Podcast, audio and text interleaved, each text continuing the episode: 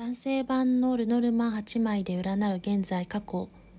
過去現在未来ですね。ということで8枚で占うルノルマン占いということで恋愛運も見ていきたいと思います。12でお選びください。過去から読んでいきたいと思います。過去に淑女のカードスペードのエースが出ていることから恋愛面で恋の予感。女性が登場しております。恋人が出現するそばに出たカードによっては料理や手芸など女性的な趣味によってネズミが一緒に出ていることからそれがちょっとお金のかかる女性であったり散財癖のある女性だということを指しておりますが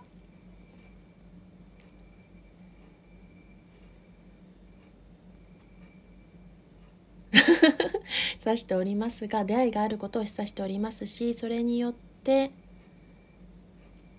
花束も出ていることからその方が散財癖はあるものの美しくセンスの良い女性であることも暗示しております。過去に花束が出ていることからその方がセンスがよく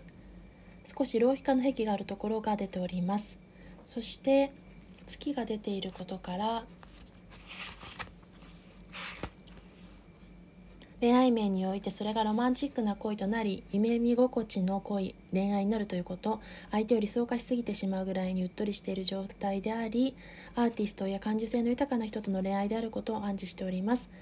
恋に溺れることができる状況にあるムードを盛り上げるのが上手な恋人であることも暗示しております。そして未来には分岐点のカード道のカードが出ておりますので恋愛面で順に読んでいきますと恋が転機を迎えようとしていることや2人の在り方に疑問を生じてしまうことも未来に起きてきますが塔のカードが出ていることからその恋愛が始まりだす時には堅苦しい恋愛からスタートしますが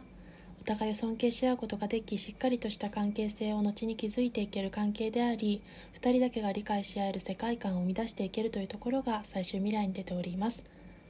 とてもセンスがよく美しい方との恋愛が始まることを暗示しております。それではありがとうございました。